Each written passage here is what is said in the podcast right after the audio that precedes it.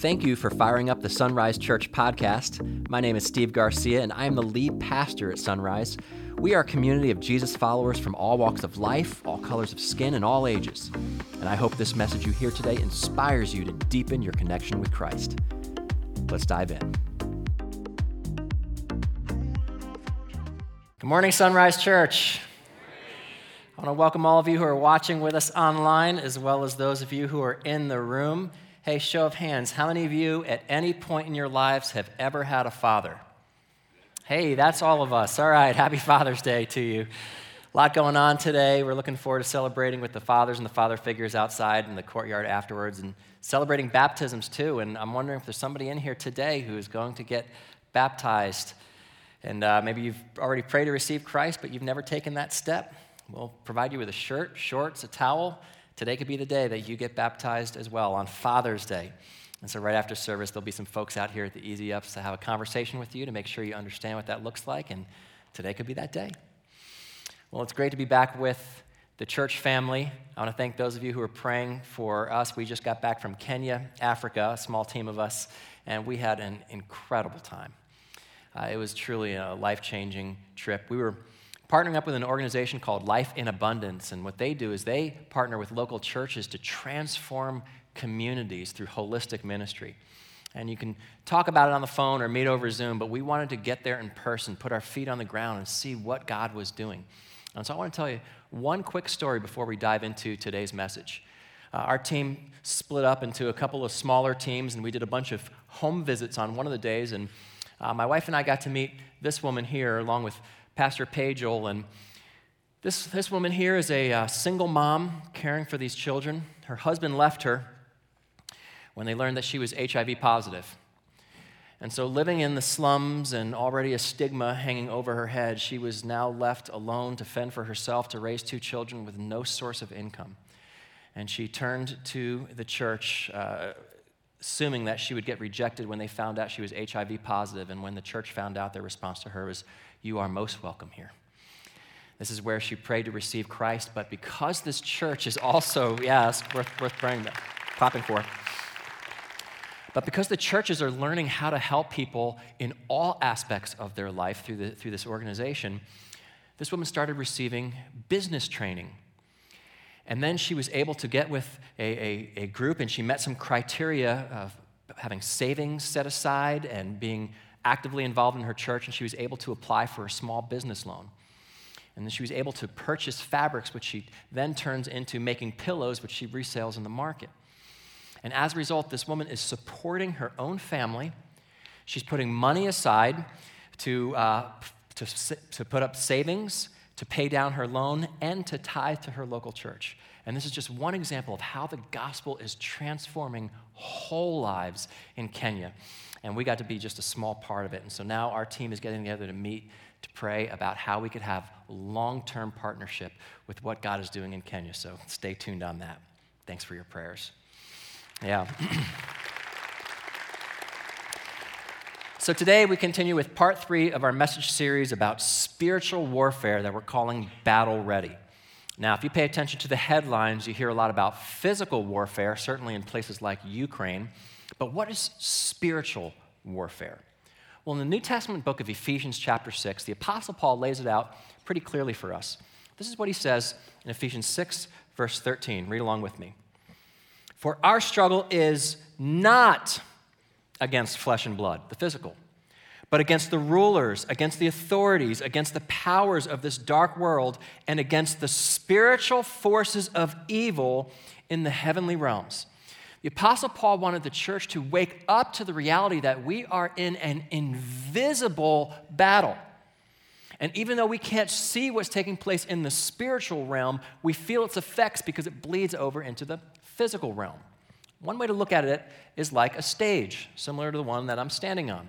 If you've ever been to a theater to see a play or a musical or a concert, your attention is primarily focused on the front stage. But there's also a backstage. And there's all kinds of activity happening behind the curtain. There's people pulling ropes and mixing sound and direct, directing traffic, all so that your attention can stay focused on what's happening at the front stage.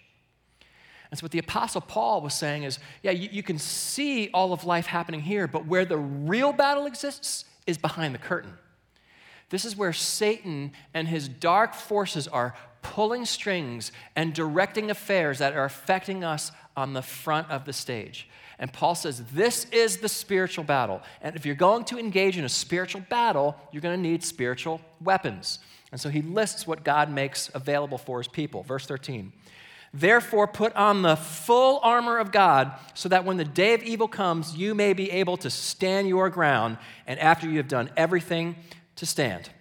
Stand firm then, with the belt of truth buckled around your waist, with the breastplate of righteousness in place, and with your feet fitted with the readiness that comes from the gospel of peace.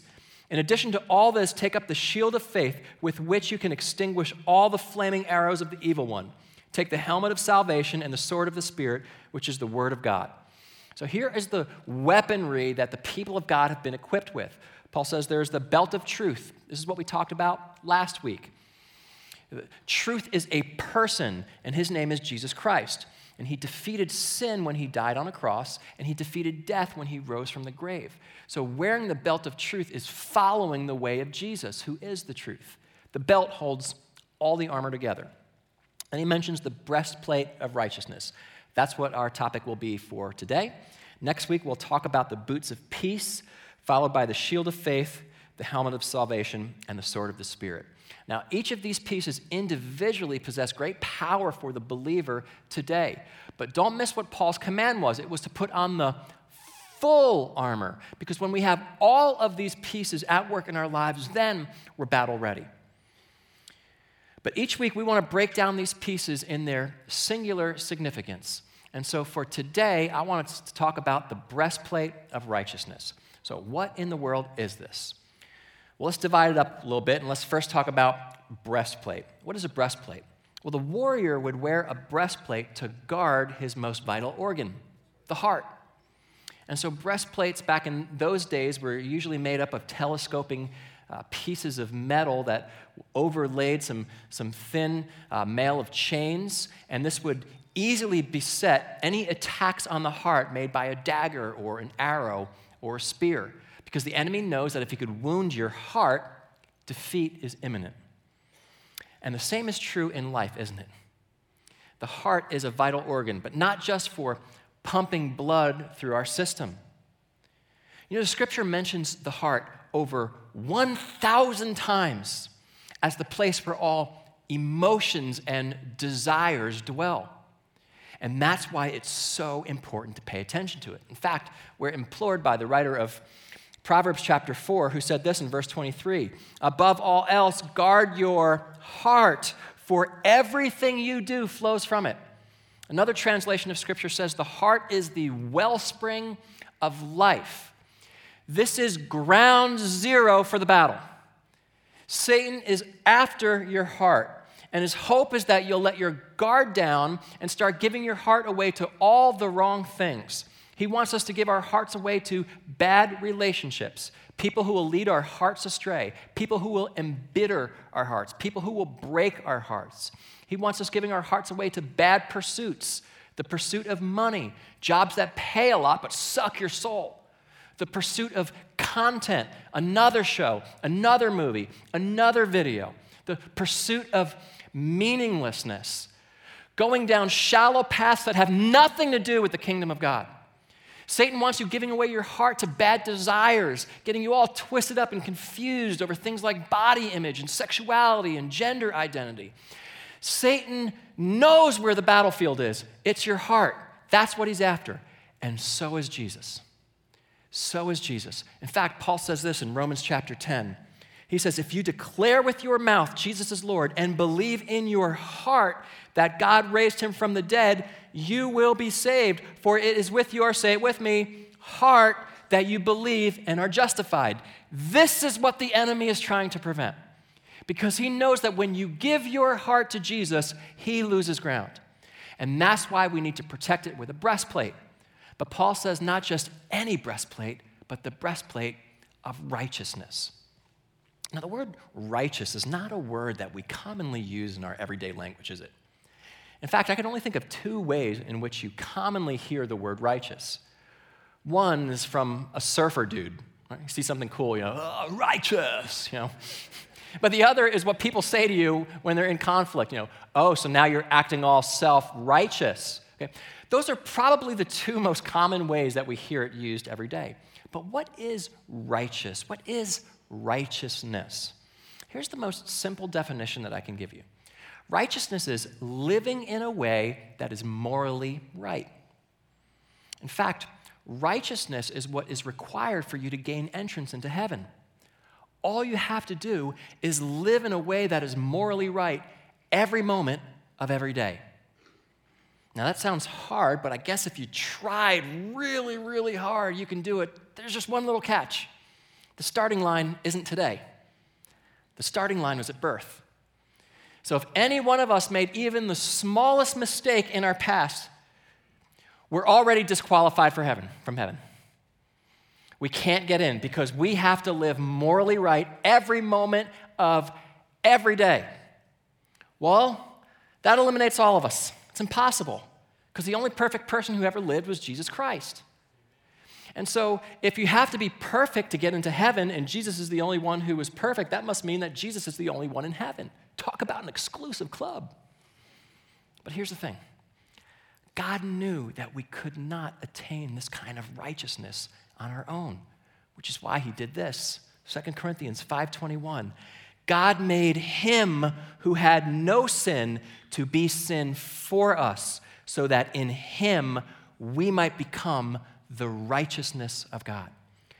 Jesus died to give us his righteousness.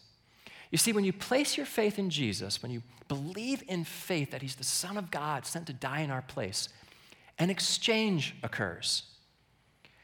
Jesus gives us his righteousness or his rightness, and he trades it for all of our wrongness. See, on the cross, God treated Jesus as a sinner, even though he was righteous, then turns around and treats us as if we're righteous, even though we are sinners. And someday, all of us are going to get to the end of this life and we're going to stand before Almighty God. And for all who have placed their faith in Jesus, God is going to look at you and not see you dead in your sins, but alive in the righteousness of Christ. And Christ's rightness covers all your wrongness. But that's someday. What about now? How can the righteousness of Christ help me now? Well, the righteousness of Christ, when we're talking about this, we're talking about two things. We're talking about positional and practical. See, the, the righteousness of Christ changes my position. It changes my position with God. Through faith in Jesus, I'm made right with God. That's positional. But then there's the practical. Because of this, I can now make righteous choices. Because of Jesus' finished work in my life, I actually possess the ability to live righteously. And so when we're told to put on the breastplate of righteousness, what we're doing is putting on a weapon that is both defensive and offensive. It's defensive in that it protects my heart from enemy attack, but it's offensive in that through my righteous living, I can attack the enemy. Seems counterintuitive that the way in which you attack the enemy is through righteous living. But think about it. Think about your own life. Think about some of the mistakes you've made in the past. Some of us are still paying for some of those mistakes relational, physical, financial. Boy, we could use some righteous decision making in our life, can't we? That's how you take it to the enemy by putting on the breastplate of righteousness. To further illustrate this to you, I want to give you an example as we draw from our nation's history. Back in 1960, four young black college students took the world by storm when they walked into a Woolworths in Greensboro, North Carolina. A whites only establishment, sat at the counter, and asked to be served. Well, they were quickly directed to the back room, which was reserved for the colored people, but they said, no, we're going to sit here. All they wanted was a 50 cent cup of coffee. They were denied service. So they said, We're going to sit here peacefully and wait until we receive service. They waited until the entire establishment closed and never received it. Well, national news was there and covered these men known as the Greensboro Four, and pretty soon, other black college kids in the South started doing the same thing. They began sitting in to whites only establishments as well. And in just two days, this was picking up steam in, in key places in the South. Well, by day three, things turned violent. Now there was angry mobs waiting in these stores for these young black college kids to come in and, and demonstrate. And so these mobs began harassing the, the demonstrators. They were blowing cigarette smoke in their faces, smacking their heads with rolled up newspapers, screaming racial slurs in their ears. They dumped coffee on their clothing and milkshakes on their head, and some were burned with cigarettes. But the incredible thing is that these young demonstrators were unflappable. They didn't react, they didn't fight back. They sat there calm, self controlled and waited to be served, despite the fact that they're being pulled on and intimidated. Put yourself in their shoes. Do you think you could do that? Having somebody scream at you and grab you and yell things at you, do you think you can remain controlled without getting up and yelling back or throwing some fists? I don't think I could. So, so who were these kids? Were they just exceptional human beings with an unusual ability to keep themselves under control? The answer is no. Every one of these demonstrators admitted that they were just average people. But here's the secret they were average people who were battle ready. You know, just recently, I was at a museum that had an exhibition on this, and I learned something I never knew before. Did you know that before these college kids ever participated in these sit in demonstrations, they had to undergo an intense training they were put into a training where they were, would simulate the type of circumstances that they would face. And so the trainers would blow cigarette smoke in their faces. The trainers would scream racial slurs at them. They would dump things on their heads. They would ball up newspapers and whack them on the back of the head. And so, if anybody wanted to be a part of these sit in demonstrations, you had to pass the test. The test was simple. If you flinched, you flunked. Only the people who could stay committed to the mission, to committed to non-violent, peaceful demonstration were the ones who were selected. And I think this is a powerful illustration of spiritual warfare and putting on the breastplate of righteousness. The, imagery is as if Satan and his demons are surrounding the people of God and they're screaming in our faces and they're trying to intimidate us and they're trying to get us to stray from the mission. But for the people of God who are willing to put on the breastplate of righteousness and say that I'm going to stand my ground and I'm going to live righteously despite this harassment, then a difference is made. And I think there's several lessons that we can learn from this and, and what it looks like in practical terms to put on the righteousness of Christ, the breastplate of righteousness. So I identified a few of them. If you're taking notes, jot this down. Here's the first one How do you put on the breastplate of righteousness? Number one, build up your righteousness. In other words, we need training.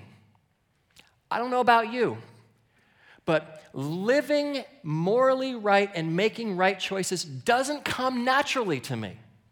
I need preparation. I need practice. I need to be trained in righteousness. So, how in the world do we receive this kind of training? Well, the Bible has several ideas.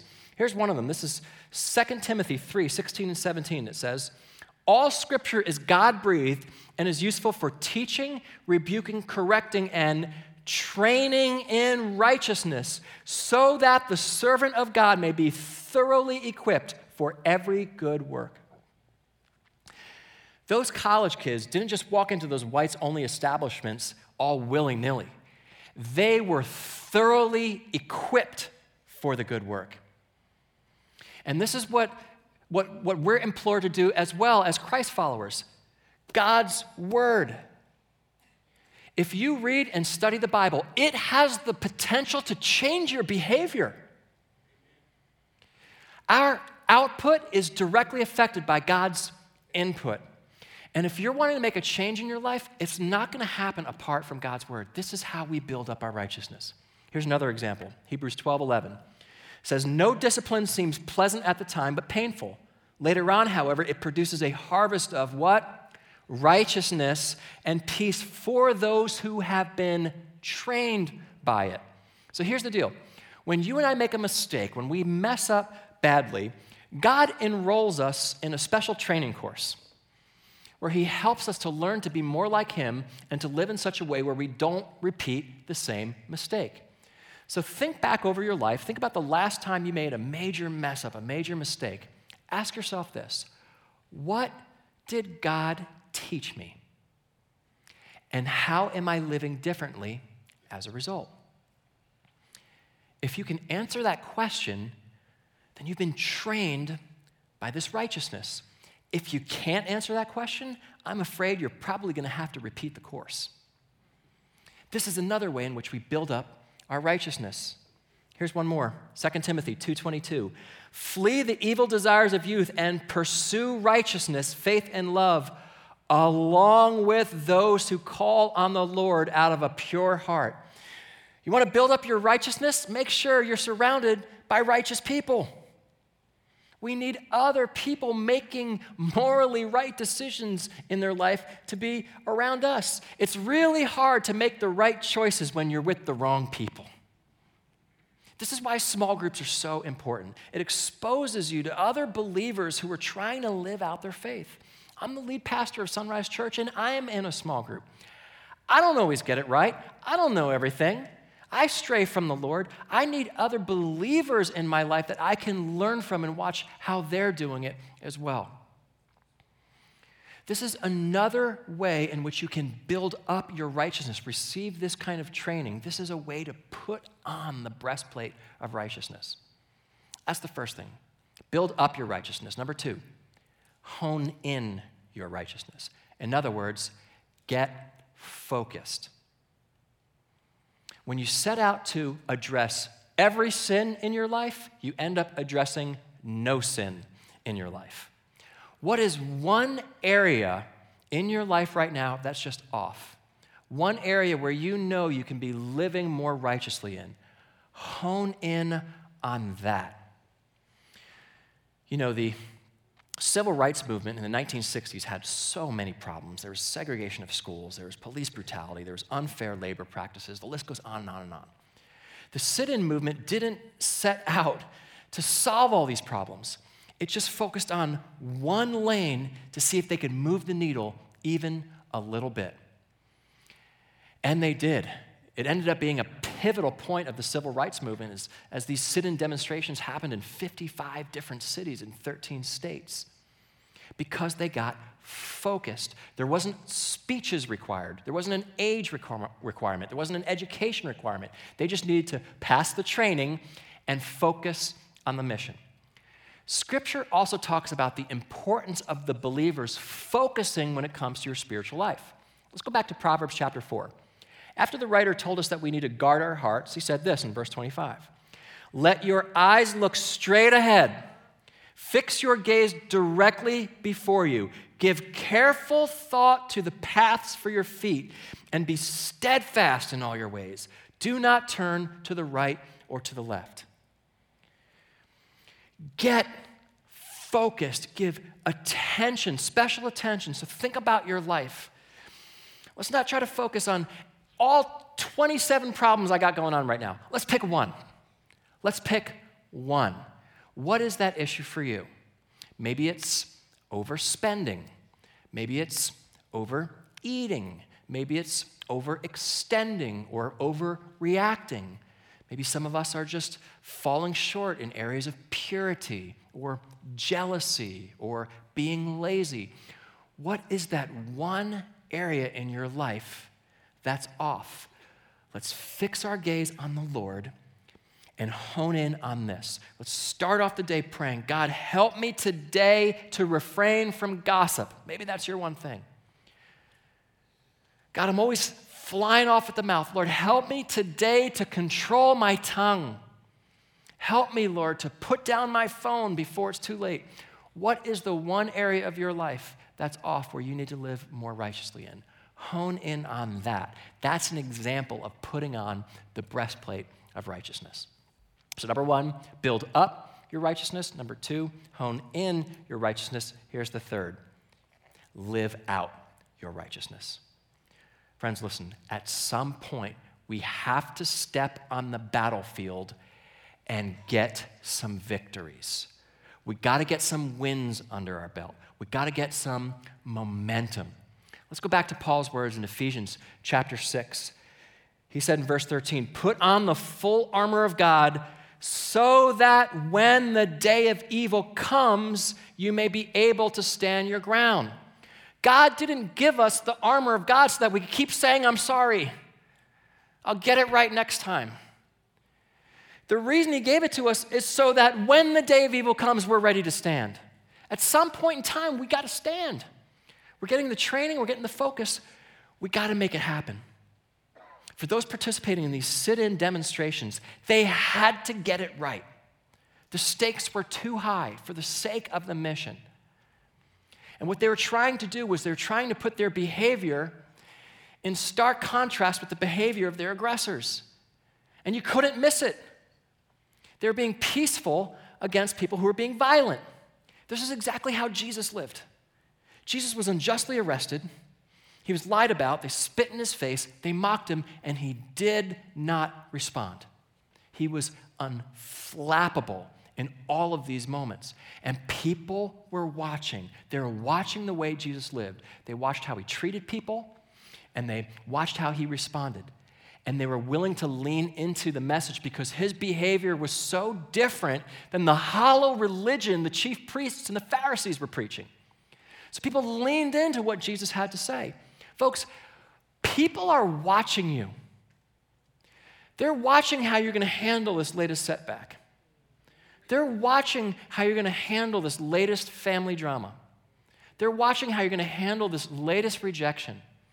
At some point in time, we got to realize look, I've been trained, I got the armor. It's time to suit up and actually win. I got to start making some right choices and get some momentum here. I guarantee when those, those demonstrating in these sit ins, when they're about to walk into that hornet's nest in some of those establishments, I guarantee that morning they woke up, they didn't treat that day like it was any other day. And yet, how do most of us treat the day when we wake up? We grab our phones and we start mindlessly scrolling, completely forgetting about the fact that we're at war. How about we go to the throne before we go to the phone? How about we start the day in prayer before our feet hit the floor? We got to get engaged in the battle. That way, when you arrive at work, when you show up at your class, when you meet up with that difficult person, you're already positioned to have some victories. You're battle ready. At some point in time, we got to realize the day of evil is here. I got to stand my ground. Now, I fully realize that there are some who are listening to this message who say, Yeah, I tried that. Uh, that didn't work. I, I tried to make right choices. I tried to do the right things. It, it just didn't work. Is it possible? That's because you're wearing the breastplate of your own righteousness and not the breastplate of Christ's righteousness. Maybe Jesus is saying to you today, Your own breastplate doesn't work. Wear mine. Maybe Jesus today is calling somebody to surrender your life to Him. Have you ever deliberately prayed to invite Jesus into your life? Now, I'm not talking about praying that God would bless your family or that God would help you find your lost keys. That's not what I'm talking about. I'm talking about intentionally inviting Jesus into your life. You know, here at Sunrise Church, we say beginning a relationship with Jesus is as simple as ABC. The A stands for admit. I have to admit my own sin. I can't be pointing the finger at everybody else. Because if I can't admit that I'm a sinner, I'll never admit my need for a Savior. The B stands for believe. I have to believe that Jesus was sinless, who traded his life on the cross for mine, that I might have his righteousness. I got to believe that in faith. And the C stands for commit, saying, I'm, I'm all in. I'm not just asking Jesus to save me from my latest problem. I'm actually asking Him to change my heart from the inside out so I could leave my old life behind and walk in a new life with Him. It's the picture we see of baptism going under the water, death to old life, coming out of the water alive with new life in Christ. And so, if you're somebody who's never deliberately invited Christ into your life, I want to help you do that today. Everyone in the room, those watching online, I want to invite you to bow your heads and close your eyes. And I want to give you a prayer that you could repeat after me. I'll give you the words, but you have to mean them. You got to pray them in faith. So if you're ready to invite Christ into your life, then repeat after me as we pray. Just say this silently in your own heart Jesus, today I give you my heart. You just lift those words straight up to heaven. Jesus, today I give you my heart. I admit my sins before you, and I ask for your forgiveness. I believe you died on a cross for me, Jesus. You took the punishment meant for me. Today I place my faith in you. Today I commit my ways to you. Will you change my heart so that I could live a life that honors you? In Jesus' name I ask. Amen. Now, if you prayed that prayer today for the first time, we want to know about it. Those of you who are watching online, press that button that says, I commit my life to Christ. Those on our social channels, Facebook, YouTube, Instagram, let us know. Today I committed my life to Christ. All of you in the room, you have a program with a little perforated strip at the bottom. There's a box on there that says, I said yes to Jesus. Just check that box, and in just a moment, our ushers are going to come around to collect today's offering. You could drop that slip right in there or stop by our next table on the way out. There are some of you who've prayed to receive Jesus, but you're not growing, you're not moving at all. So here's what we'd love for you to do we want you to take the next step by texting the word next to 909 281 7797. One of our staff people is on the other end of that phone just waiting for that text to arrive, and they'll exchange some messages with you to help customize your next step. That might be joining a small group or serving in the church, or maybe you just need somebody to talk to. Text next to 909 281 7797, or feel free to stop by our next table in the lobby for all of us who are at the live gathering. Friends, the Apostle Paul instructed believers to put on the full armor of God. That means it's not automatic. It takes some effort. Now, most of us put some effort into getting ourselves ready in the morning. I highly doubt that you're rolling out of bed and just going about your day with whatever you slept in. Some of you do that. But most of us look in the mirror and say, I need to put a little effort into this. I need to do my hair. I need to brush my teeth. I need to change my clothes. Let's put some effort into our spiritual lives as well. This week, let's put on the breastplate of righteousness. Let's build up our righteousness through God's word, through learning from our mistakes, through surrounding ourselves with righteous people. Let's hone in our righteousness by focusing on the one area of our lives right now that needs to be strengthened. And then let's go live out our righteousness. God has given us the tools, He's given us the weapons. Jesus has already won the war, so let's walk in victory. You believe it? Amen. Amen.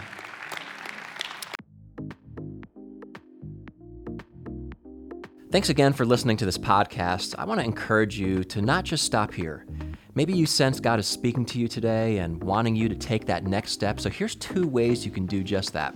The first is text the word next to the number 909 281 7797. That's 909 281 7797. You'll receive a message back with some ways to help you grow. That may mean joining a small group or finding a place to serve or just talking with someone one to one about your faith. You can also visit the notes for this podcast and follow the links provided. And if you're within driving distance of one of our four physical locations in Banning, Ontario, Rialto, or Victorville, we'd love for you to stop by sometime and give us a chance to meet you personally. Again, we want to thank you for listening, and we hope to see you soon. God bless.